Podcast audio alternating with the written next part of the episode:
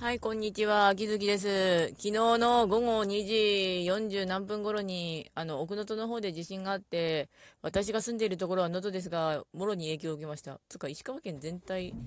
が影響を受けちゃったんですけど、うん。つまり、仕事してる時にね、めっちゃ人手不足の時に仕事してる時にね、地震が起きてね、なんで人手不足の時に地震が起きなきゃいけないんだよ、みたいな半分切れた状態で仕事をしていました。そして今日見たら自動車税の、あの、やつが来てました。わーい。己自動車税。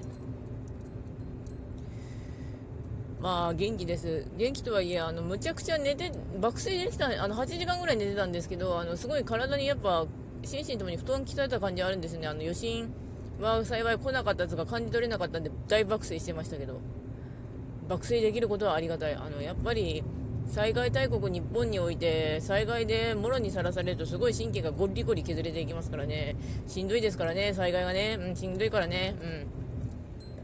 まあそんな状態なんですが一応元気です。さっきはちょっと街の方のイベントに出てきてわーいっていろいろ見ながらも結局並ぶと大変だったからあのアイシングクッキーだけ買ってきました。あのエディブルフラワーが乗ったアイシングクッキー。